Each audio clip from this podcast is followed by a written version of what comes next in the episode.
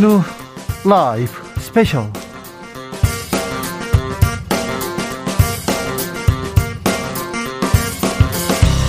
2022년 2월 26일 토요일입니다. 안녕하십니까. 주진우입니다. 토요일 이 시간은 일주일 동안 가장 중요한 일들을 모아서 정리하는 그런 시간입니다. 요즘 가장 중요한 일 뭐니 뭐니 해도 대선입니다. 대선 특집으로 준비했습니다. 뉴스에 나오는 이슈 내용 아우 너무 복잡해 어려워. 이게 뭐지? 이렇게 생각하시는 분들 가만히 계십시오. 어, 저희가 처음부터 끝까지 쭉 정리해 드리겠습니다. 듣기만 하시면 됩니다. 지금 이 방송 영상으로도 만나보실 수 있습니다. 지금 바로 유튜브에서 주진우 라이브 검색하시고 영상으로 만나보세요. 그리고 선물도 드릴게요. 오늘 방송 후기 보내주신 분들 모아서 세 분 추첨해서 선물 드리겠습니다. 카카오톡 플러스 친구에서 주진우 라이브 검색하고 친구 추가한 다음에 메시지 보내주시면 됩니다. 그럼 본격적으로 주진우 라이브 스페셜 시작해 보겠습니다. 대선 11일 남았습니다. 11일. 오, 네. 코앞까지 왔는데요. 그런데 뭐가 뭔지 모르겠다는 분들 많습니다. 가장 큰 쟁점은 아무래도 대장동과 도이치모터스 의혹인데요.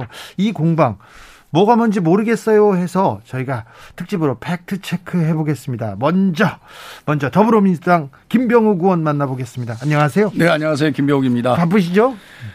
제 목소리가 별로 안 좋죠. 네. 예, 목소리 상태를 보면 아실 겁니다. 아, 네, 고생하시는군요. 예. 근데 의원님 예. 전에도 그렇게 좋지는 않았습니다. 아, 그러나요? 네, 네. 아무튼 좀 피곤하시죠. 예. 네. 열심히 하고 있습니다. 네. 자, 그래서 대장동 어우 얘기가 나온 지가 오래됐는데 예. 대장동 그분이 밝혀졌다고도 하고 녹취록도 나온다는데 자, 대장동 의혹의 핵심이 뭡니까?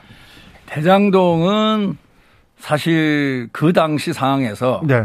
이재명이가 선택할 수 있는 방법은 네. 저는 세 가지였다고 봐요. 네. 첫 번째는 LH가 공영개발 포기하지 않습니까? 네. 그러면 공영개발을 포기하고 네. 그 지지들이 개발할 수 있게끔 놔두는 거죠. 네. 그러면 어떻게 되겠어요? 지지부진하고 인허가에 문제가 생기고 소위 땅 작업도 속도가 더디게 되는 거죠. 네. 안 그러면 두 번째로 이재명 시장이 원하는 공영 개발을 100% 하는 거. 네. 그런데 그 당시 다 아시다시피 성남시 의회가 못하겠죠. 반대를 하고 있고 여러 가지 방해 공작이 많았지 않습니까? 정부도 좀 뭐 예, 네. 박근혜 정부였고. 네. 반대했죠. 자, 그러다 보니까 또 이것도 어려운 거죠. 네. 그래서 민영 개발과 공영 개발을 절묘하게 조화시킨 이재명 다운 어, 실용 어, 행정의 저는 백미라고 봐요. 네. 예.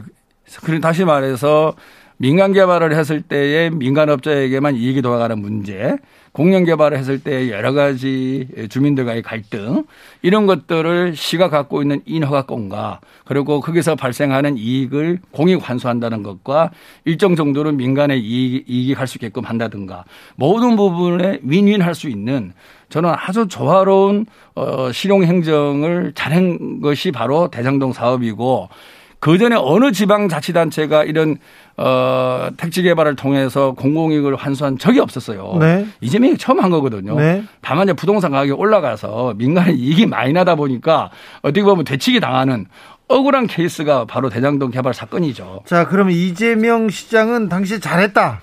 저는, 행정을 잘했다. 저는 솔로몬의 지혜를 발휘한 어, 정말 어, 실용 행정의 백미다 생각하고 있습니다. 그런데 저기 국민의힘에서는 계속 4천억 원짜리 사기 사건이다 얘기하지 않습니까? 그거는 정말 이 부동산 개발 사업 과정을 아시는 분들은 아마 웃을 거예요. 네. 그 자본금은 대부분은 페이퍼 컴퍼니거든요. 네. 보통 그 부동산 개발에 있어서 제일 중요한 것은 부동산 개발이라는 게 high risk high return 사업입니다. 네. 초기 땅 작업이라든지 사무실 유지 운영비라든지 인허가 관련된 비용이라든지 이런 초기 비용을 누가 대느냐라는 네. 게 중요하거든요. 왜냐 네. 사업이 안 되면 초기 비용이 다 날라가는 거죠. 네. 그래서 뭐 3억 5천을 넣어갖고 1조를 벌었다. 이건 정말 거짓말이고요. 그래요? 초기 투자 비용만 해도 천억이 넘습니다. 네. 소위 말해 SK 쪽에서 돈을 갖고 온게 네. 상당하게 되고요. 다른 쪽하고 합치면 천억이 되고요. 그리고 이제 중간에 한 1년 반 있다가 PF를 하지 않습니까? 네. PF 돈이 한 6천억 될 거예요. 네. 이런 모든 돈이 투자로 들어가서 예. 이렇게 이익이 난 것이지 페이퍼 컴퍼니의 단순 자본금을 갖고 뭐 뭐 몇 배다 몇십만 배다 얘기하는 것은 부동산 개발하시는 사람 사람들은 다 웃고 정말 이건 말도 안 된다 이런 얘기를 하고 있죠. 네. 대장동 사건이 터졌을 때 예. 처음에 화천대유는 누구 겁니까? 국민의힘이 외쳤어요. 예. 화천대유는 누구 겁니까? 윤석열과 가까운 사람들의 것이라고 생각하고 있습니다. 아, 그렇습니까?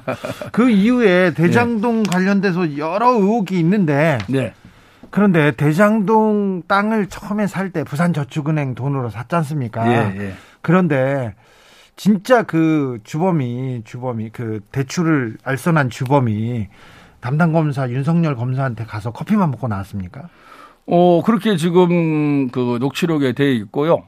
사실 그 얘기는 이 녹취록이 나오기 전부터도 상당히 시중에 나돌았던 얘기입니다. 다시 그래요? 말해서 그 당시에 그 조우형이라는 사람이죠. 네. 소위 말해서 대장동 대출의 브로커 역할을 네, 했던 부산저축은행 그리고 그 대가로 10억 원에 네. 또 수수료를 받는 거죠. 네. 그리고 나중에는 그거로 이제 구속이 되는데 어 그런 조우형의 담당 검사가 담당 변호사가 누군지 아십니까? 네.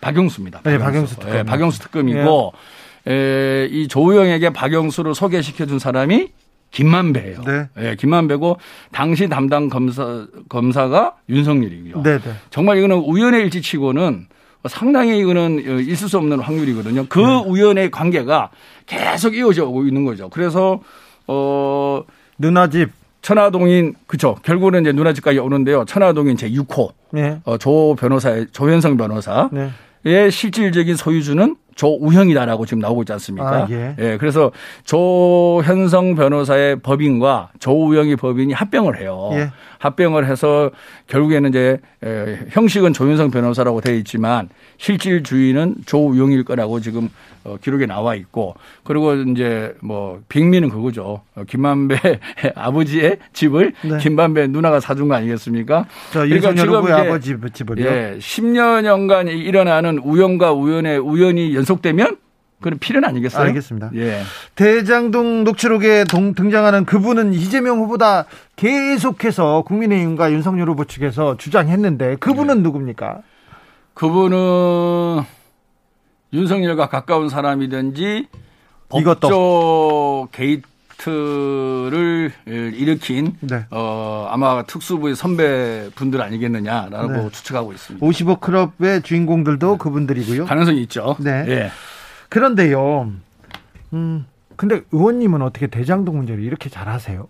제가 지역구가 분당입니다. 아, 분당에서. 네. 분당에서 그럼 이 개발 사업을 보셨겠네요? 아, 저는 못 봤습니다. 그래요? 아, 얘기만 간접적으로 들었고. 예. 어, 그 당시에 대장동이 생각보다 인기가 없었어요. 아, 그래요? 뭐, 예. 그러니까 예, 자꾸 그 국민의힘에서는 뭔가 이게 부동산이라든지 경제 전반에서 어, 지식이 없다 보니까 자꾸 똥볼을 차는데요. 당연히 농가 밭 아파트로 돼 있는 게 아파트를 지을 수 있는 네. 택지로 바뀌면 땅값은 뛰는 거죠. 네네. 그거를 부인하는 사람은 아무도 없어요. 예. 당연히 거기서 이익이 난다라고 생각하니까 이재명 당시 시장도 야 이게 이익이 나는데 이걸 왜 민간 개발업자에게 다 주냐. 네. 일정 부분은 우리 성남시가 환수를 하면 좋겠다. 네. 그런데 나중에 사후정산으로 하려니까 서로 뭐 이익금 줄이려고 비용 늘리고 뭐 이렇게 다툼이 있으니 네. 사전 확정 배당 방식으로 하자. 네. 그래서 그 결론이 5,500억이라는 거 아니겠습니까? 알겠습니다. 예, 그런 과정을 거쳐서 정말로 성남 시민에게 에, 택지 개발로 해서 일어나는 이익을 돌려주려고 어, 노력했던 그 결과에 에, 결과가 바로 대장동 개발 사업이죠. 알겠습니다. 어, 똥볼은 동볼로 이렇게 좀 순화하겠습니다. 근데 왜 추가 한 추가 이익 환수 조항은 빠졌을까요? 저는 그거는 시장의 논리라고 봐요. 시장에. 네, 다시 말해서 이재명 시장이 5,500억의 확정 이익을 보장해라 된 거 아니겠습니까? 네.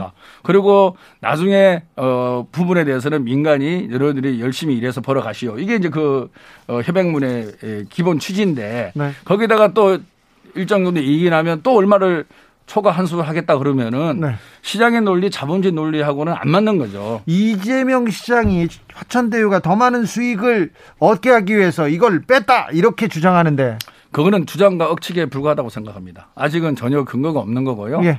어 아까 말씀하신 말씀드린 대로 사후 정산을 하는 거 하는 거와 사전에 확정적으로 이익을 확정 짓는 거하고는 네. 어, 논리 전개가 다른 거죠. 네. 다시 말해 사전에 확정을 지으면 사후로는 어, 민간의 이익을 에, 이익이 나게끔 놔두는 게 맞는 거고 네. 그렇지 않으면 어, 사후 배당식으로 갔을 때는 어, 그런 다양한 조건이 붙을 수 있겠죠. 네. 예. 김만배 씨는 너무 많은 거짓말을 하고 있는 것 같아서 김만배 씨가 진실을 위해서 조금 더 어, 좀 그 입장을 내놔야 될 것 같습니다. 그리고 유동규 씨는 크게 잘못했어요. 저는 그 관리 책임은 뭐 이재명 후보도 사과를 했지만 저는 국민들께 그 부분은 어 정말 죄송하다는 생각을 하고 네. 어찌됐든 그런 유동규의 그런 일탈 행위 네. 그리고 공직자로서 해서는 안 될 행위로 인해서 여러 가지 억측과 추측을 국민의힘에서 만들어내는 거 아니겠습니까? 예.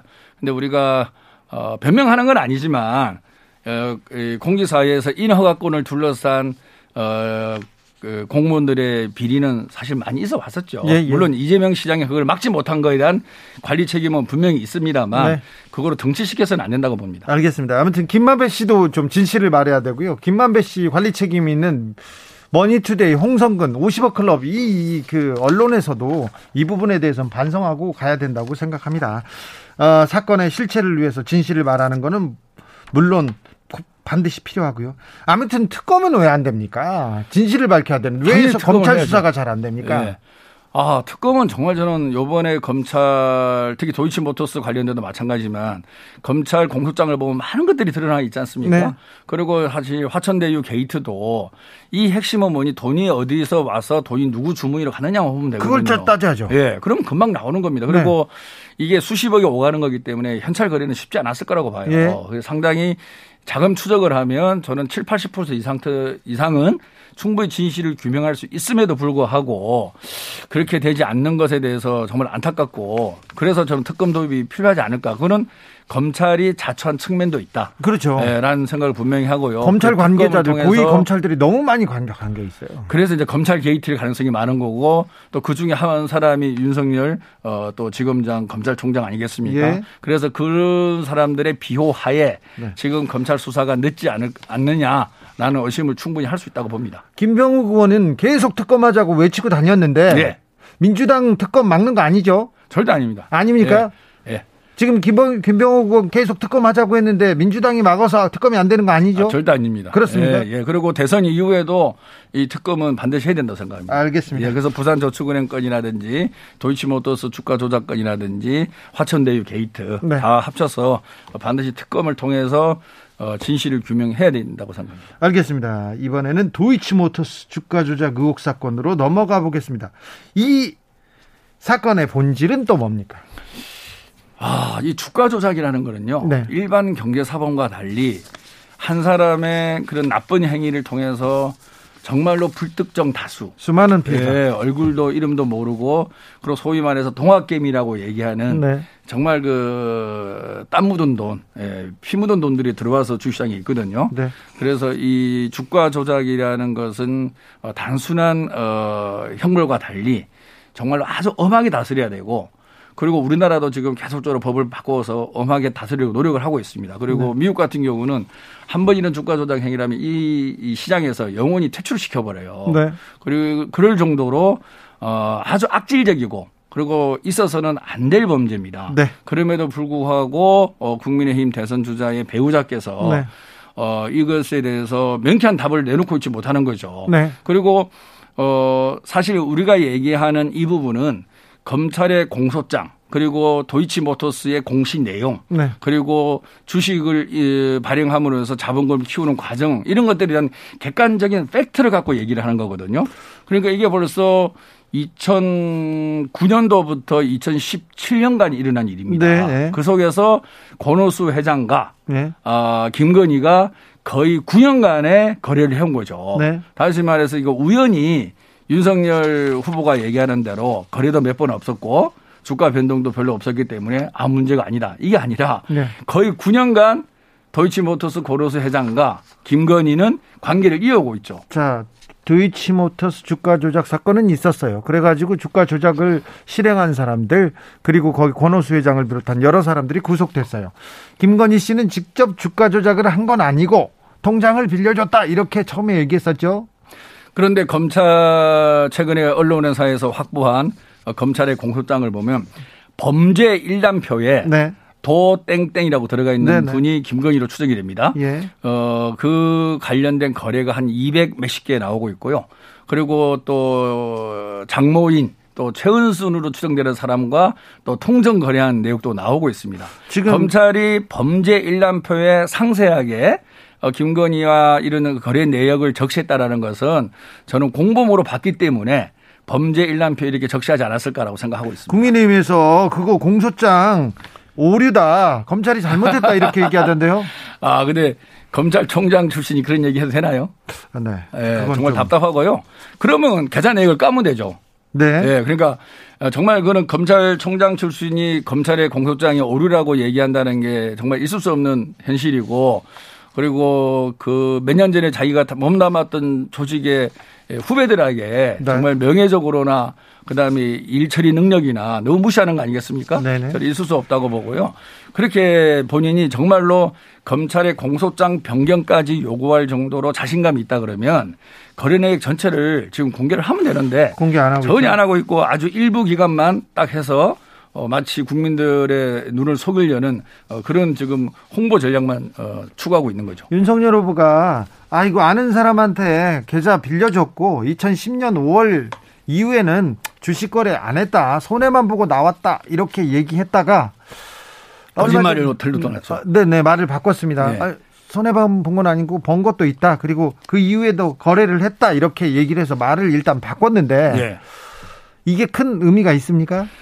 저는 거래를 하고 안 하고는 어 자유죠. 네. 문제는 어떤 거래를 했느냐가 중요한 거죠. 네. 거래를 했다라는 걸 인정했지 않습니까? 네. 그런데 검찰 공소장을 보면 가장 매매, 통정 매매, 또, 어, 종가 전에 가격을 이렇게 변동시키는 그런 그 거래. 네. 이런 것들을 많이 해요. 네네. 어, 그래 다시 말해서 어, 사전에 누구랑 공모를 하든지 안 그러면 본인이 주가를 조작할 목적으로 어, 이런 어떤 인위적으로 자본시장법에서 어, 용납되지 아니하는 불공정 거래 행위를 어, 동원해서 네. 거래를 한 것들이 범죄 일람표에 아주 자세히 나와 있습니다. 네. 다시 말해서 거래를 하고 안 하고 중요한 게 아니에요. 네. 처음에는 거래 안 했다라는 거짓말도 정말 잘못된 건데 그다음에 두 번째는 거래를 했는데 이거는 시장에서 용납해서는 안 될 것으로 추정되는 거래를 그것도 한두 번이 아니라 어, 수백 회 이상을 이제 저질러 왔다는 거죠. 그것들이 범죄 일람표에 그대로 적시가 돼 있다고 말씀드리고 싶고 네. 언론에 이미 다 보도가 된 거죠. 그럼에도 불구하고 어, 이것을 검찰의 탓으로 돌린다는 것은 저는 정말 어, 이 법조계 주변이나 자본시장 주변에 있는 사람들은 웃을 일이라고 생각합니다.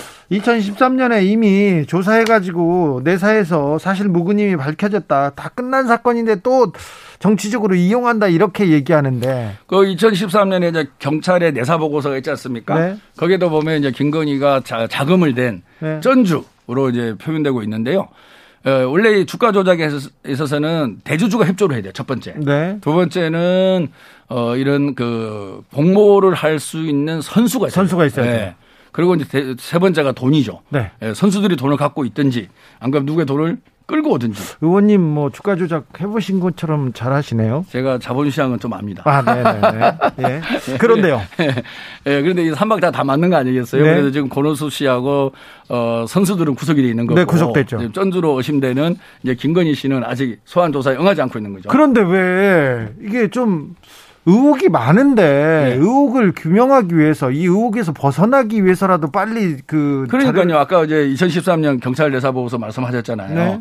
이제 그 당시에 2012년 7월인가 결혼했죠. 김건희 씨야. 네. 우리 윤석열 후보가. 예. 그리고 아마 그 당시에 특수부 어, 부장인가 근무를 하고 있었을 거예요. 네네네. 네, 네. 윤석열 후보가. 특수부장이었던 것 예, 같습니다. 예, 그러니까 상당히 예, 의심을 안 할 수 없는 어, 그런 관계라고 볼 수 있고요. 또 2년 전에 이제 최강욱 어머니 고발을 했지 않습니까? 네. 어, 그럼에도 불구하고 왜 검찰은 수사를 안 합니까? 수사를 한 거죠. 한 건데 윤석열 배우자인 김건희 씨가 협조를 안 하고 있는 아, 건데 소환 협조를 예, 소환 조사에 응하지 않고 있다는 거 아니겠어요? 아, 예. 예, 소환 조사에 응하지 않으면 소환에 응하게끔 검찰에서 좀 더 강력한 그런 방법을 강구해야 되는데 너무 눈치를 많이 보고 있는 거 아닌가 이렇게 의심이 가는 상태죠. 이것도 대선 후에 특검 가야 됩니까? 도이치모터스. 당연히 가야 돼요. 아 그렇습니까? 예, 대장동하고 예. 도이치모터스 주가 조작 의혹 사건은 부산 저축은행 사건 네. 다 예. 특검 갑니까? 이게 우리나라의 에, 건전한 경제 활동이라든지 그다음에 주식 시장의 발전 그러면 사실은 이게 증권 시장이라는 게 국부랑 관련돼 있는 거 아니겠습니까? 네. 우리가 코리아 디스카운트라는 오명을 쓰는 여러 가지 이유가 있는데 네. 어, 기업의 지배 구조가 안 좋다, 배당을 작게 준다, 뭐 등등인데 그 중에 하나가 바로 우리 시장에서 이런 불공정 거래 행위로 인한 소수가 이득을 본다. 그러면서 다수의 동학개미들이 시장에 들어와서 이용만 당한다. 이런 불신들이 많은 거 아니겠습니까? 네. 그래서 이런 어, 불신이 없고 야 우리 정말 대한민국 시장은 어, fair하게 투명하게 제대로 거래되는 시장이구나 이런 모습을 만들어 가야만이 코리아 디스카운트도 해소가 되고 네. 어, 주가도 오름으로 인해서 우리나라 국부가 창출되는 거죠. 네, 공정해야죠. 네. 공정한 룰대로 해야죠. 어, 말씀 잘 들었습니다. 일단 대장동 사건과 도이치모터스 주가 조작 사건 쭉 정리해 봤습니다. 민주당의 아, 김병욱 의원이었습니다. 감사합니다. 네, 감사합니다. 이번에는 윤기찬 국민의힘 선대본부 대변인에게 물어보겠습니다. 대변인님 안녕하세요. 안녕하세요. 네, 바쁘시죠? 네, 바쁘게 생활하고 있습니다. 이제 며칠 안 남았는데 선대위 분위기는 어떻습니까? 어, 파이팅 하고 있죠. 네. 네. 파이팅은 계속 하셨잖아요. 그러니까 분위기라는 게 사실 저희가 이게 방송하면서도 댓글을 안 보는 것 같습니다. 아, 그래요? 네. 요즘 안 봅니까? 그러니까 댓글에 소위 말하면 지지율에 크게 네. 어, 유념하지 않고 네. 열심히만 하고 있습니다. 뭐 지지율이 좀 좁혀지고 있어가지고 지금 그 얘기가 나온 거는 아닌가요? 네, 뭐 지지율이라는 게 이제 들쭉날쭉하는 거고요. 네. 어. 알겠습니다. 네. 자 대장동 의혹에 대해서 어, 물어보겠습니다. 대장동 의혹의 핵심은 뭡니까? 그러니까 어, 저희는 네. 어, 이 대장동이라는 게 일단 개발 부정부패의 일종이다 이렇게 생각을 한 거예요. 네. 의도적이든 아니면 실수든지 간에. 그러니까 무슨 말씀이냐면 통상의 개발 그 이 그러니까 아파트를 짓는 이런 개발 행위와 관련돼서는 네. 사실은 공권력인 인허가가 반드시 필요한 거고요. 네, 중요하죠. 네, 그다음에 중요한 게 이제 토지의 매수입니다. 네. 예를 들면 공권력이 동원되게 되면 토지를 빨리 수용 절차라는 이 빠른 절차와 저렴한 절차, 네. 감정 평가를 통해서 대금을 지급하기 때문에 사설을 매수하는 것보다 훨씬 더 싸게 맥혀요. 그래서 그렇죠. 어, 다시 말씀드리면 빠르게 매수할 수 있고 또 저렴하게 매수해서 신속하게 아파트를 지을 수 있다. 이런 장점이 있는 공권력 행사예요. 네. 그런데 이것이 만약에 어 공공 공적인 이익이나 기타 어떤 그 공공기관의 이익이 아닌 사사로운 이익을 위해서 행사됐다면 그럼 심각한 문제잖아요. 네. 거기서 이제 문제가 출발이 된 거예요. 이거 공공 개발을 하고 싶었는데 공공 개발을 하고 싶었는데 국민의힘 전신에서 막았다. 그래서 민간하고 공공 개발을 이렇게 섞어서 개발을 했는데 거기서 우리는 1조 원대 돈을 환수하지 않았느냐 이렇게 말합니다. 이재명 후보 측은. 근데 저희는 좀 다르게 봐요. 네. 왜냐하면 처음에 이 후보가 이 이게 이제 대장동이 개발 형식이 왔다 갔다 한 건 맞아요. 그 네. 말씀 맞는데 원래 이 후보께서도 2009년도에 그러니까 10년도에 시장이 처음 되셨는데 네. 2009년도에는 민영 개발을 한다고 말씀을 하셨어요. 네. 어, 이 저 주민들께. 네. 그러다가 어쨌든 다시 이제 형식이 바뀌어서 어, 민관 합동이 얘기가 나올 때 공공 개발을 또 시의회에서 주장하신 분들도 많아요. 예. 그러니까 이게 어, 의회에 어떤 당이 반대했다 이렇게 단정적으로 말씀드리는 상황은 아니었어요. 네. 그러나 어쨌든 자 공공 개발 그러니까 민영 개발을 하지 않은 이유가 뭐냐면 뭐 민간 사업자들이 폭리를 취하기 위한 민간 사업자들의 그 폭리를 막기 위해서 그런다. 이렇게 말씀하셨단 말이에요. 네. 그래서 공공 개발을 해야 된다라고 하셨어요. 근데 공공 개발이 어쨌든 현실적인 이유 때문에 개발이 안 돼. 그래서 민관 그러니까 반민 반관 개발 형태, 민간 공동 개발 형태를 취했다고 하면 그럼 거기서 유념해야 될 것은 민간 개발을 내가 막았던 그 이유를 찾려야 될 거 아니에요. 네. 그러니까 민간 개발을 막았던 이유는 민간업자들이 폭리를 취하는 거기 때문에 네. 개발 이익을 환수하려고 막은 거 아니겠어요? 예, 예. 그러면 반민반관의 개발 행위를 할 때는 거기에 유념하셨어야죠. 해야죠. 거기서 나온 게 초과 이익 환수 조항인데 네. 이것을 그럼 유념하게 보시고 이것을 어 시장께서 이거 꼭 넣어야 되겠다. 이렇게 말씀하셔야지 정상적인 거 아니겠어요? 아. 그런데 어, 국감 때 시장께서 하신 말씀이 뭐냐면 이 후보께서 하신 말씀이 그 당시에 초과이익 환수 조항 직원의 건의를 안 받아들인 것이다. 주어에 대해서는 다툼이 있지만 네. 이렇게 말씀하셨단 말이에요. 그렇다면 어 어쨌든 관리 감독권자라는 최소한의 지위를 살리셨다면 그랬으면 초과이익 환수 조항이 들어가게끔 어, 열심히 하셨어야 되는 게 아닌가. 예. 이런 아쉬움이 있는 거예요. 처음에 대장동 사건 나왔을 때 화천대유는 누구 겁니까? 하면서 이거 이재명 거 아닙니까? 이렇게 했는데 이재명 후보는 아닌 것 같습니다. 이제 그게 어, 여러 분 이름이 나오는데 네. 이제 화천대유 누구 거냐라는 것은 어떻게 보면 상징적인 의미고 처음에 말이 나왔던 게 녹취록에 이제 천화동인 1호가 나옵니다. 그렇죠. 예, 그래서 이제 김만배 씨가 천화동인 1호는 그 절반은 네, 그분 게 아닌 게 알지 않느냐 그분 거다. 네. 근데 절반이라 하면 1,500억 정도 돼요. 이게 1,000억 정도의 배당 이익이니까. 아이고 예. 맞네요. 거기서 이제 그분이라는 입이 나와요. 네. 그래서 일간에 또 저희도 이제 의혹을 제기했던 것이 자, 이, 이 개발이 가능하게 할 수 있었던 가장 큰 요인은 인허가권이고 이 개발을 설계한 것이고 공공의 도움이 없이는 이 개발이 불가능한 거기 때문에 그에 걸맞는 분일 것이다 라는 이제 제가 의혹을 던진 거예요. 그랬더니 어 이제 그 뭐 남욱 변호사인가 네. 이분은 또 어, 유동규는 유동규 것이다라고 했다가 유동규는 또 아니라고 했다가 네. 어떤 그분의 이 지시대명사에 관련돼서 추측이 많았단 말이에요. 네.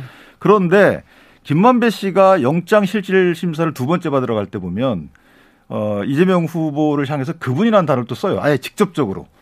어, 그때는 그분은 뭐 행정을 이렇게 그분을 아예 가르친단 말이에요. 그래서 또 최근에는 또 뭐모 대법관을 그분이라 네. 지칭하고 그래서 결론은 뭐냐면 그분이라는 이, 이 지시대명사는 맥락에 따라 다른 거다. 맥락에 따라는 다른데 네. 지금 국민의힘에서 화천대유는 누구 겁니까? 이재명 거다. 그분은 누굽니까? 이재명이다. 이렇게 공격하셨잖아요. 자, 그분이라고 그분이라는 이 맥락이 네. 다시 말하면 이, 이 대장동 개발을 가능하게 하고 예? 대장동 개발을 통해서 상당한 뭐 정치적 이익이든 네. 어떤 이익을 얻었을 것으로 추정되는 분이 있을 것이다. 이렇게 예? 문제 제기를 한 것이고요. 예? 왜냐하면 대장동 개발이 공공이 반 들어간 건데 그 중에 그러면 어 이 저 소시민의 주거 안정을 위해서 임대 주택 공급이 한 1,600채가 예정돼 있었단 말이에요. 예. 그 부지를 팔아서 한 1,822억 정도를 배당하겠다고 했잖아요. 그 당시 시장 선거, 재선 선거 한 몇 개월 전이란 말이에요. 네. 그렇다면 정치적 이익을 얻는 분이 이재명 후보 아니겠어요? 그 당시 이재명 시장. 그렇기 때문에 이 개발과 관련돼서는 분명히 권한이 있고 이익을 얻는 분이 어쨌든 상당히 이 관련된 분이다라고 저희가 의혹을 제기했던 거죠. 이 대장동에서 대장동에서 그런데 돈을 받거나 이 저 55 클럽에서 나오거나 그런 분들은 검찰 고위 관계자거나 아니면 국민의힘 쪽 사람이 많다. 곽상도 의원은 구속됐고요. 그런데 실질적으로 이렇게 이재명 후보가 실질적으로 뭐 그 이름이 드러나거나 돈이 갔다거나 거기 거기에선 나오지 않지 않습니까? 물론 유, 유동규 씨는 나왔습니다. 자 이제 이게 네. 저희가 보면 이 대장동 개발이 가능하게 돼서 네. 이 대장 대장동 개발의 초과 환수이익 조항을 삭제돼서 가장 네. 큰 이익을 본 사람은 민간 시행사들이에요. 그렇죠. 화천대유, 화천대유 뭐 천화동이 돈 많이 벌었죠. 자 그 사람들이 돈, 번 돈을 어, 어떻게 썼는지 여기엔 네. 또 다른 범죄가 있을 수 있어요. 이 돈 중에 50억이 가건 이렇게. 네. 그런데 이 어, 8천억 원이 넘는 돈을 벌 수 있는 게 도와준 사람. 네. 뭐 누군가 있을 거 아니겠어요? 네. 과실이든 고의든. 그러면 그 도와준 사람이 사실은 몸통 아니겠어요? 예. 근데 그 도와준 과실물을 어떻게 썼는지와 관련된 사람들은 그 사람들도 처벌은 돼야 되겠지만 네. 죄가 있으면 더 큰 문제는 어 그렇죠 공권력이라는 이 국민이 준 권력이 만약에 잘못 사용되어서 어, 공공기관이 아닌 또는 여러 국민이 아닌 민간업자 몇 명에게 뭐 한 8천억 원이 갔다. 이렇게 만들어준 설계된 이 사업의 형태를 만든 사람은 사실은 비판받아야 되잖아요. 아, 비판 받아야죠. 그러니까. 그게 비판 받아야죠. 그 잡아가야죠. 그런데 그렇게 만들어준 사람이 유동규 씨는 맞는 것 같아요. 그죠? 큰 역할을 했죠. 네. 그런데 유동규 씨 관리 책임은 있지만 이재명 시장이 직접 잘못하거나 문제가 있는 거 있습니까? 자, 그러면 정치인들은 책임을 질 수가 없어요. 자, 네. 보시죠.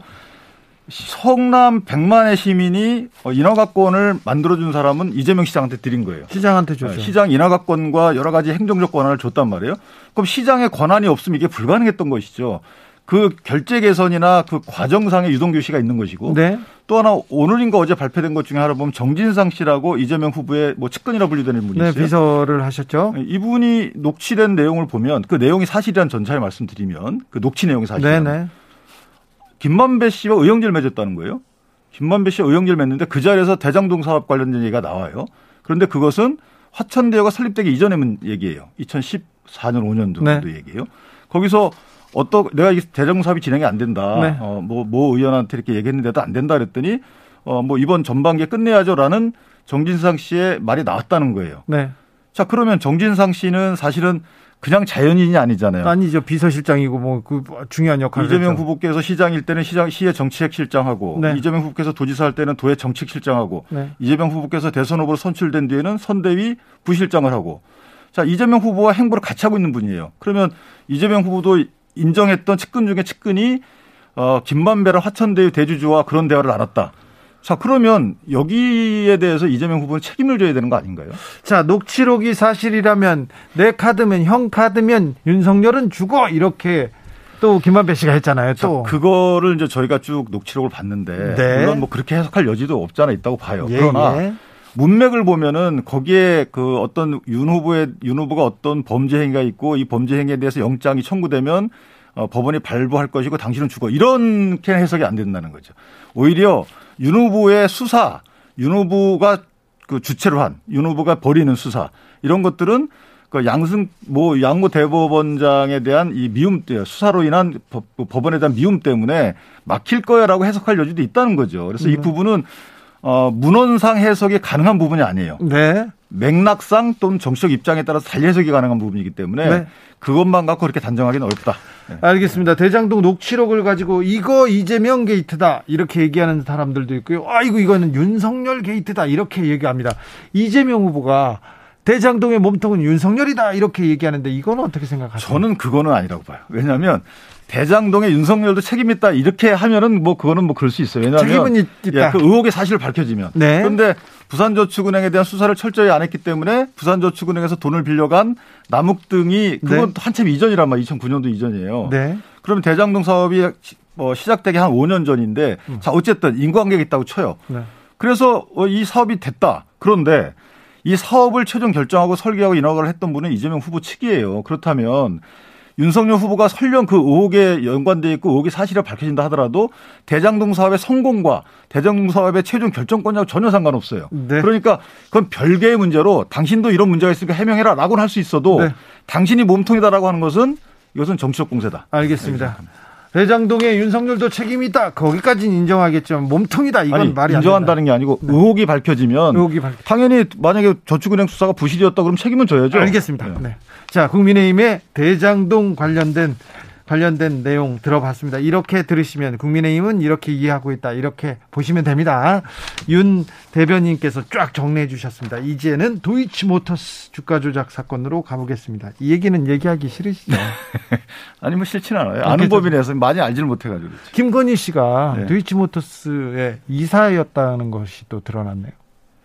그건 제가 지식이 없어요. 아, 그건 몰라요? 예, 예, 예. 이사였답니다. 이사. 이사로 그 무슨 아니 그 이력서에 얼핏 자기가 이사라고 썼습니다. 어, 무보수 비상임 이사였다 뭐 이 정도인 것 같아요. 네네네. 내용이. 예, 그러니까 그것이 뭐 이사로서 영리행에 영리 활동을 한 것이 아니고 무보수 비상임 이사였다는 정도까지 얼핏 제가 어디서 보고 들어온 것 같은데. 네. 네. 자, 도이치모터스 주가 조작 사건의 본질은 무엇입니까?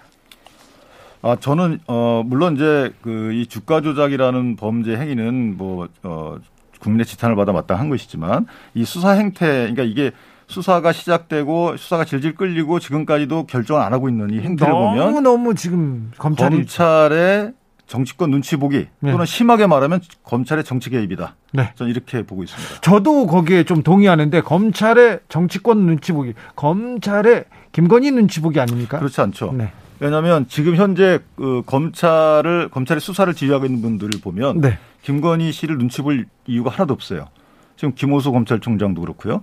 그다음에 이 사건을 지휘하고 있는 그 지휘 라인에 있는 분들도 전부 다 아, 김건희 씨를 봐줄 만한 그런 입장이 전혀 아니에요. 또 하나는 이 수사가 어떻게 시작됐는지를 아시잖아요. 네. 처음에 2013년도에 뭐 첩보 보고서로 진행이 되다가 그렇죠. 이게 이제 잠잠해졌어요. 뭐 2014년에 내사 종결됐습니다. 종결이라기보다는 이게 첩보 보고예요. 네. 그러니까 이게 내사 보고서도 아니고 네. 그 이후에는 어뭐 개간지라고 해야 되나요? 뭐 하여튼 뭐 인터넷 방송사인가요? 방송사에 그 첩보 보고서가 입수가 되고 그거 그게 뭐 하여튼 모 의원한테 간 것 같아요. 네. 그래서 모 의원이 고발하시잖아요. 네. 그때부터 본격적으로 진행이 됐는데 네. 자 심지어 검찰 수사관이 아 이거 별건 수사한다고 항의를 할 정도의 관련자들이 그렇게 한번 그런 기사도 기사도 있었던 것 예. 예.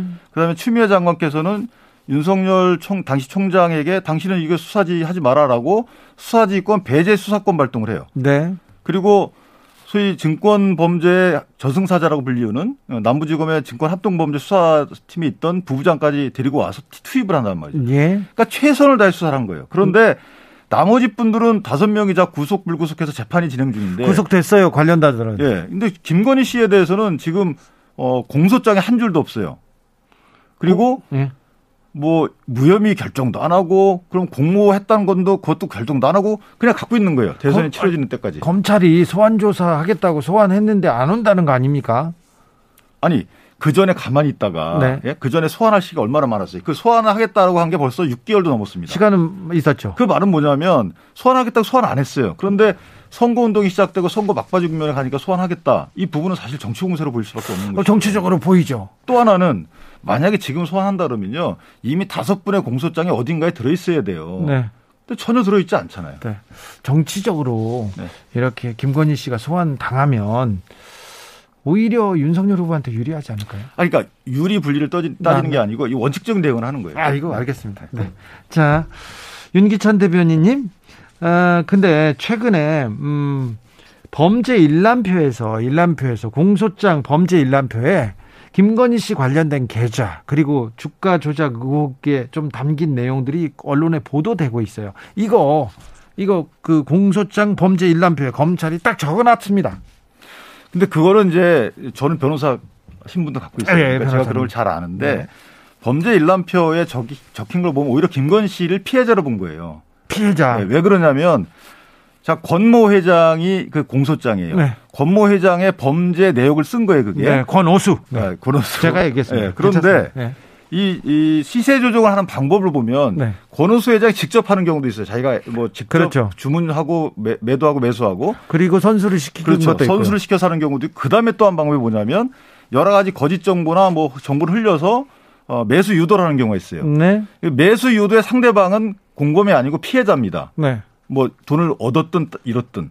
그런데 김건희 씨 같은 경우 그 범죄 일람표 보면 매수 유도예요. 매수 유도. 네. 그렇기 때문에 실제 보면 피해자성에 가까운 것이지 만약에 그분이 공범이고 가담했고 공모했고 했으면은 당연히 공소장에 권호수 씨 공소장에 뭐라고 들어가냐면 공범으로 그렇죠 누구누구가 아니, 이런 그, 방법으로. 근데 변호사님 그때 김건희 씨가 도이치모터스 이사였고 권호수 씨하고는 아주 친한 관계였고 그리고 통장 거래해가지고 손해만 본 게 아니라 돈도 벌었다는 거 아닙니까 이 거래 돈도 벌었다는 것은 아직까지는 그 사실관계 확정된 건 아니에요. 아니 근데 윤석열 네. 후보가 2010년 5월까지는 5월까지 빌려주기만 했고 다 손해만 봤다 하다가 지난 TV 토론에서 번 것도 있다 이렇게 하고 아 그거는 이제 이게 길잖아요 거래 기간이 네. 그러다 보니까 번 때도 있고 이럴 때도 있고 일반적인 설명이고요 2010년도 1월부터 5월까지 소위 말하면 이모 씨한테 계좌가 맡겨졌어요. 네, 그렇죠. 그때는 4천만 원을 잃은 건 맞고요. 예. 그 다음에는 잃었는지 벌었는지는 그때 그때 달라요. 그래서 이 저희가 이걸 총 계산한 적은 없어요. 네. 그런데 문제는 뭐냐면 이 도이치모터스의 주가가 가장 높았을 때가 2011년도 몇 월 달이에요. 11년 말이었던 것 같습니다. 네, 그 정도거든요. 네, 네. 그러니까 그때에 만약에 이걸 전부 다 안 팔았으면 네. 이분은 주, 주가 조작에 가담한 게 아니죠. 그런데 자, 윤석열 후보가 2010년 5월 이후에는 주식 거래도 안 했다고 하고 벌지도 않은 손해만 봤다고 했는데 벌기도 했고 주식 거래 한 게 나왔으니까 이 부분은 잘못한 거 아닙니까? 아니에요. 그게 아닌가요? 예, 왜냐하면 말을 바꿨잖아요. 아니에요. 첫 번째는 아니야. 네. 윤석열 후보가 일단 이것을 경험한 사람이 아니에요. 그래요? 결혼하기 이전이죠. 결혼을 2012년도 3월 달에 했어요. 그러니까 결혼하기 이전에 본인이 모르던 상황을 그 이후에 김건희 씨한테 듣거나 네. 또는 뭐 여러 가지 뭐 이렇게 받겠죠. 이렇게 네. 해서 본인이 경험하지 않은 사실을 알고 나서 하는 얘기예요. 네. 그러면 처음에 최강우 의원께서 고발한 내용이 2010년도 1월부터 5월까지 누구한테 맡겨서 한 그 계좌 내역이 주가 조작이었다는 예. 거예요. 거기에 관련된 얘기를 한 거예요, 처음에는. 네. 그러다 보니까 그때는 4천만 원 이런 게 맞아요. 4천만 잃었고 그 다음에 이제 나중에 또 문제 제기를 하죠. 네. 저희가 경선 단계에서도 홍 모 의원께서 홍준표 의원께서 네. 그 얘기했죠. 그 얘기 아니 다른 게 다른 거 밝히지 말고 2010년 1월부터 5월까지 이거 내라. 네, 이거 계좌 내라. 쟁, 그 쟁점이 그것만 됐던 거예요. 네. 그런데 나중에 이제 이게 넓어졌던 거예요. 네. 문제 제기가 더 커져서. 근데 변호사님 네. 계좌를 내라 그랬더니 신한은행 계좌 딱 내놨어요. 다 공개했다 이렇게 했는데 그거 말고 다른 계좌도 많이 있잖아요. 아니 그게요. 음. 2010년도 1월부터 5월까지 그 신한은행 계좌를 원래 공개하라고 했고 예. 그럼 공개했고 그것이 원래 고발 내용의 하나였고 예. 피 사실에는 안 들어가 있었다는 계좌는 그런데 지금 대선 전국이잖아요. 네. 그럼 이 계좌를 공개하라고 그러면 이재명 후보는 변호사 대나 변호사비 냈던 거 다 공개하라고 왜안 하시잖아요. 그러니까 그처럼 네. 무조건 다 A부터 Z까지 공개하라 이렇게 하는 건 말이 안 되는 거고. 아, 알겠습니다. 구체적인 객관적인 증거에서 의혹이 제기되는 것을 입증하면 네. 이 수사기관이 당연히 안 했으면 다 팠겠죠. 그러니까 예, 예. 이 부분은 무리한 정치 공세다라고 생각합니다. 알겠습니다. 아, 윤기찬 대변인님께 지금 대장동 공방과 도이치모터스 주가 조작 사건에 대해서 내용 자세히 들어봤습니다. 말씀 감사합니다. 네, 감사합니다. 지금까지 윤기찬 국민의힘 선대본부 대변인이었습니다. 대장동 공방과 도이치모터스 주가 조작 의혹 사건에 대해서 여야의 여야의 상반된 이야기 들으셨습니다. 여러분께서는 어떻게 보셨는지 어떻게 판단하셨는지 궁금합니다. 여러분께서는 지금 주진우 라이브 스페셜을 듣고 계십니다. 주진우 라이브 스페셜 대선 정말 얼마 남지 않았습니다. 초초 박빙, 박빙에서 초박빙으로 또 엎치락 뒤치락 민심 요동치고 있습니다. 그리고 아 나는 아직 모르겠어 모르겠어 마음을 정하시지 못했다는 분들 많습니다. 그런 분들 계신데요. 그래서 주진우 라이브에서 준비했습니다.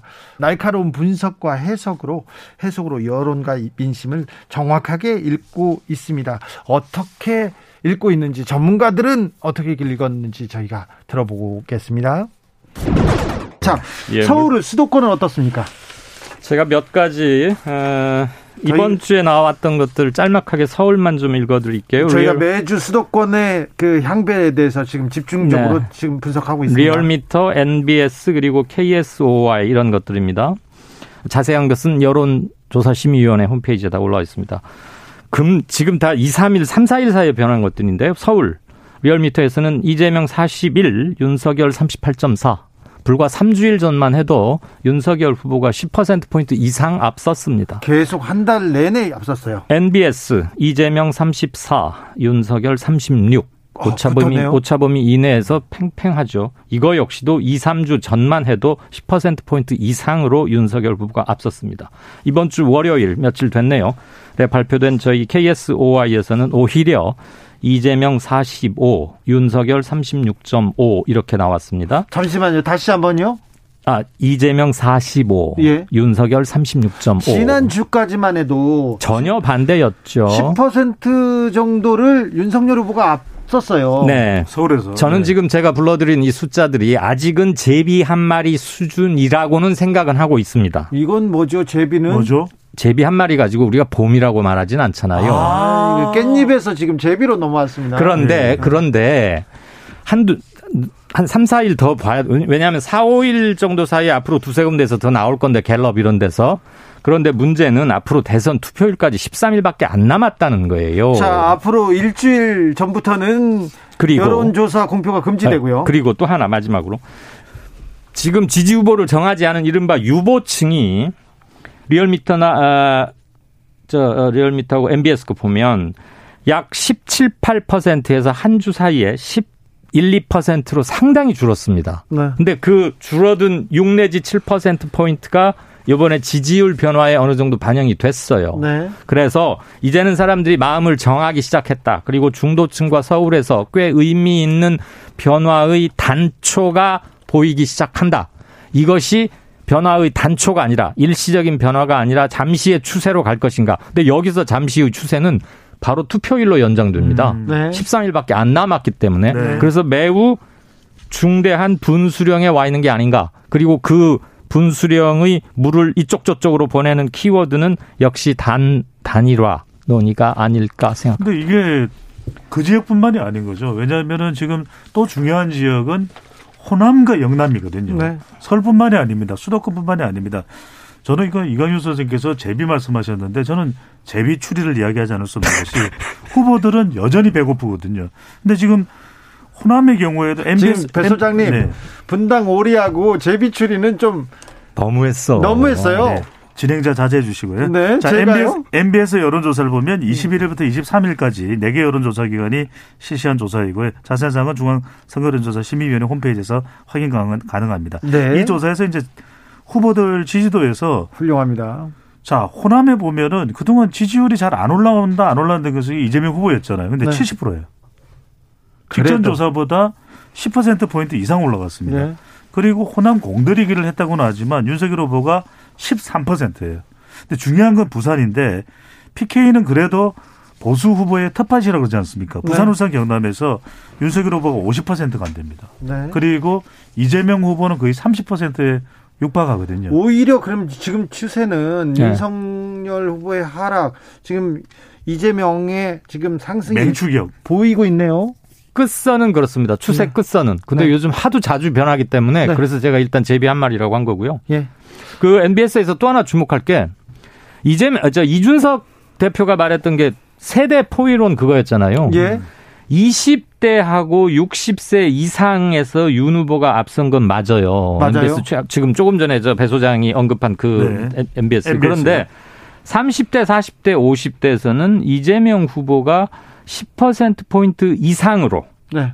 아, 50대만 45대 38이니까 여기 7%포인트군요. 나머지는 비교적 큰 차이로 30대부터 50대를 이기고 있습니다. 그런데 여러분이 하나 주목하셔야 될 게 30대, 40대, 50대를 합치면 유권자 수가 35에 19니까 35. 54%입니다. 아, 네. 30대, 40대, 50대 유권자 수가 전체 유권자 100명에 그중에 54명이에요. 네. 그럼 이쪽에서 현재 약간의 강세를 보이고 있고 20, 18세부터 29세까지 그리고 60세 이상 이 두 군데를 합치면 아, 17에 29니까 30에 한 48%쯤 되는데 네. 거기서 윤 후보가 앞서고 있습니다. 음. 5622님께서 음, 제가 정치 관심도 많고 모든 분들 지지했었는데 진짜 염증이 심해요. 너무 정신이 없어요. 네. 이은우님께서 제 주위에 지지 후보가 없다는 사람들 중에 시간이 가면서 어. 점점 누구는 안 됐으면 좋겠다는 사람이 늘어가고 있는데 여론조사에 반영되는 것 같습니다. 얘기합니다. 자 아직도 결정을 못 하고 아 저는 싫어요 그런 분들 있는데 네 그거 중요합니다. 근데 근데 그분들한테 네. 꼭 해주고 싶은 얘기가 도산 안창호 선생이 그런 얘기했잖아요. 예. 참여하는 사람은 주인이요. 그렇지 않은 사람은 손님이다. 그리고 정치란 나쁜 가장 나쁜 사람을 그 피하는 과정이라는 얘기도 했습니다. 아. 어, 그놈이 그놈이라고 투표를 포기한다면 제일로 나쁜 놈들이 다 해먹는다. 함석헌 선생이 얘기하셨던 얘기. 야, 이걸 다 외우세요? 그것만 외워요. 두 개야. 네, 두개 알고 아, 있습니다. 네, 그리고 개. 아, 좀 루소 얘기도 하고 볼테르 얘기도 조금 외워놨죠. 네, 왜 그렇습니까? 자, 네. 국힘과 지금 안철수 사이에서 단일화가 어떻게 어그러졌는지 누가 더 오만했고 누가 실수를 했는지 그 책임 추궁을 할 거고요. 그리고 또 네. 민주당에서 오늘 음. 승부수를 던졌습니다. 새 정부 출범 1년 안에 개헌한다. 4, 네. 4년 대통령 4년 중임제하고 결선 투표제로 간다. 그리고 정치 개혁 하겠다. 이 심상정, 김동연 그리고 안철수 다 들어와라. 이렇게 반 윤석열 연합을 네. 만들어 보자는 거잖아요. 네, 지금 이 부분도 영향을 미칠 것 같은데. 어, 저 생각 이렇습니다. 음. 한마디로 묵자면 정치 개혁하자 이거거든요. 정치 교체. 그걸 통해서 정권 교체 심리와 좀 맞서보겠다는 건데 시기적으로 좀 늦은 감은 있습니다. 그러나 오늘 민주당 송 대표가 발표한 것 그 정치 개혁의 필요성은 실은 오래전부터 논의되고 일부 공감도 일정 부분 형성이 됐었습니다. 음. 그런데 국회에서 법 개정 실무 작업으로 연결되지 못했던 것이거든요. 네. 그래서 필요성 가지고 논란을 처음부터 뭐 정지 작업할 그럴 사안은 아닌 것 같고 다만 13일 남겨두고 했기 때문에 선거 연합을 하기 위한 밑밥 아니냐 이런 오해는 일정 부분 피해가긴 힘들 것 같습니다만 이것이 설령 큰 흐름으로 이어지진 않는다 해도 필요성을 제기하는 데는 일정 부분 성공할 것이다. 그리고 내일 아마 이 얘기가 틀림없이 입초시에 많이 오를 것입니다. 그리고 이것들이 서울이나 20대 아직 좀 변동 여지가 많은 부분 그리고 최근에 변화를 좀 보이고 있는 그룹들에게 어떻게 작용할지를 보는 게 내일 관전 포인트 중에 하나가 아닐까 싶습니다. 배 소장님, 저도 전적으로 공감하는 것이 이제 내일이 정말 저는 백미입니다. 내일이 왜 백미냐면 다음 주에는 여론조사가 바뀐 바로 사전 투표거든요. 네. 그리고 더 이상 여론조사 공표가 안 됩니다. 그렇죠. 그러니까 여론조사 가지고 일주일 전부터는 이제 공표가 안 돼요. 그러니까요. 다음 주 이제 수요일까지만 실시된 조사 결과를 가지고서 이제 우리가 분석을 할 수 있으지 3월 3일부터 조사되는 것은 더 이상 발표할 수가 없는 것이거든요. 조사는 하고 말은 못 해요, 우리가. 말은 못 합니다. 지금 중요한 것은 패러다임이 뒤늦었지만 전환됐다는 게 왜 중요하냐? 이제는 정치 교체냐, 정권 교체냐 이 부분이 적어도 저는 30대, 40대, 50대 가정주부층 이들이 지금 제일 중요하거든요. 아직까지 마음을 결정하지 않고 있는데 최근에 보십시오. 물가 오르고 있죠. 유가 오르고 있죠. 러시아가 우크라이나 침공했죠. 애들 학교 등교 자유롭게 하기 쉽지 않죠. 자, 꼬이고 꼬여 있는 지금 일상생활 속에서 지도자까지 꼬이면 안 되거든요. 꼬이고 꼬이고 해가지고 꽈배기 얘기할 줄 알고 제가 조금 들으면서 깜짝 놀랐어요. 네. 송무섭님께서 여론조사 전문가는 전공 과목 어디 나오셔야 합니까? 얘기하는데 아나운서학과는 아닌 것 같습니다. 네네. 리얼미터하고요. KSOI 여론조사 개요. 저희들은 또 KBS는 공정성이 생명이니까 리얼미터가 오마이뉴스 의뢰로 20일부터 23일간 나흘간 전국 18세 이상 유권자 2038명을 대상으로 조사했습니다. 그리고 KSOI는 TBS 의뢰로 지난 18일에서 19일 전국 1,002명을 상대로 조사했는데요. 자세한 내용은 중앙선거 여론조사 심의위원회 홈페이지에서 확인하시면 됩니다. 이제 뭐 대선이 코앞에 다가왔어요. 예전 같으면 거의 모든 변수가 이렇게 거의 좀 가르마가 타지고 그렇게 네. 사라지고 이제 지금은 대충 시간... 솔직히 당선 예측자가 보입니다. 말을 못해서 그렇지. 네. 음. 그런데 지금은요? 아 뭐죠? 말을 어떻게 합니까? 전문가들도 모릅니까? 저는 6월 3월 9일 아니 3월 10일 한 새벽 3시는 돼야 뭐가 가라나지 않을까 싶어요. 그때까지요. 네. 아, 아침 7시인데요. 주진우 라이브. 갈수록 혼전입니다. 캠프도 그렇고요. 대선 주자들도 그렇고 여론조사 기간도 누구도 승리를 장담할 수 없고요. 갈수록 대혼전. 아, 2, 3일에 한 번씩 출렁인다고 합니다. 일주일도 아니고. 역대 이런 대선은 없었습니다. 없었는데 계속해서 이렇게 혼전 이어갑니다. 3월 9일 당일 날도 표심은 바뀔 것이라고 배종찬 소장이 얘기하는데 어찌 되는지 모르겠습니다. 일단 대선 단일화 변수가 가장 큽니다. 안철수의 마음은 어디로 향할 것인지, 안철수의 완주는 누구한테 영향을 미칠 것인지 중요하고요. 여기서 하나 더 변수. 윤석열 후보보다 더 주목받는 이준석 대표 이준석 대표가 나설 때마다 어, 지지율이 출렁이고 어, 사실은 어, 윤석열 후보의 지지율이 답보거나 떨어지는 상황을 보셨는데 이준석 대표는 어떤 선택을 할 건지 이준석은 자기 정치를 언제까지 할 것인지도 좀 지켜보겠습니다. 아, 자. 대선 매우 중요합니다. 매우 중요한데 아직 마음을 정하지 못하고 못하 투표 안 하겠다는 분들이 있는데요. 투표 안 하지 않습니까? 그러면은 가장 못된 놈이 다 해먹는다 이렇게 얘기하셨던 함석헌 선생님 말을 좀 생각해 봐야 됩니다. 이놈도 싫다 저놈도 싫다 아무도 선택하지 않으면 가장 나쁜 놈이 다 해먹습니다. 투표할 때만 주인입니다. 그렇지 않으면 아, 가장 저열한 사람들한테 지배 당할 수도 있다는 것도 한 번 더 생각해 주십시오. 마지막으로 선물 공지하겠습니다. 방송 보고요. 후기 보내주신 분들 감사한 마음으로 세 분 추첨해서 선물 드립니다. 카카오톡 플러스 친구에서 주진우 라이브 검색하시고 친구 추가한 다음에 메시지 이렇게 이렇게 보내주시면 됩니다. 여기 떴죠? 여기로 보내주시면 네 선물 보내드리겠습니다. 주진우 라이브 스페셜 여기서 인사드리겠습니다. 저는 다음 주 월요일 오후 5시 5분에 돌아옵니다. 지금까지 주진우였습니다.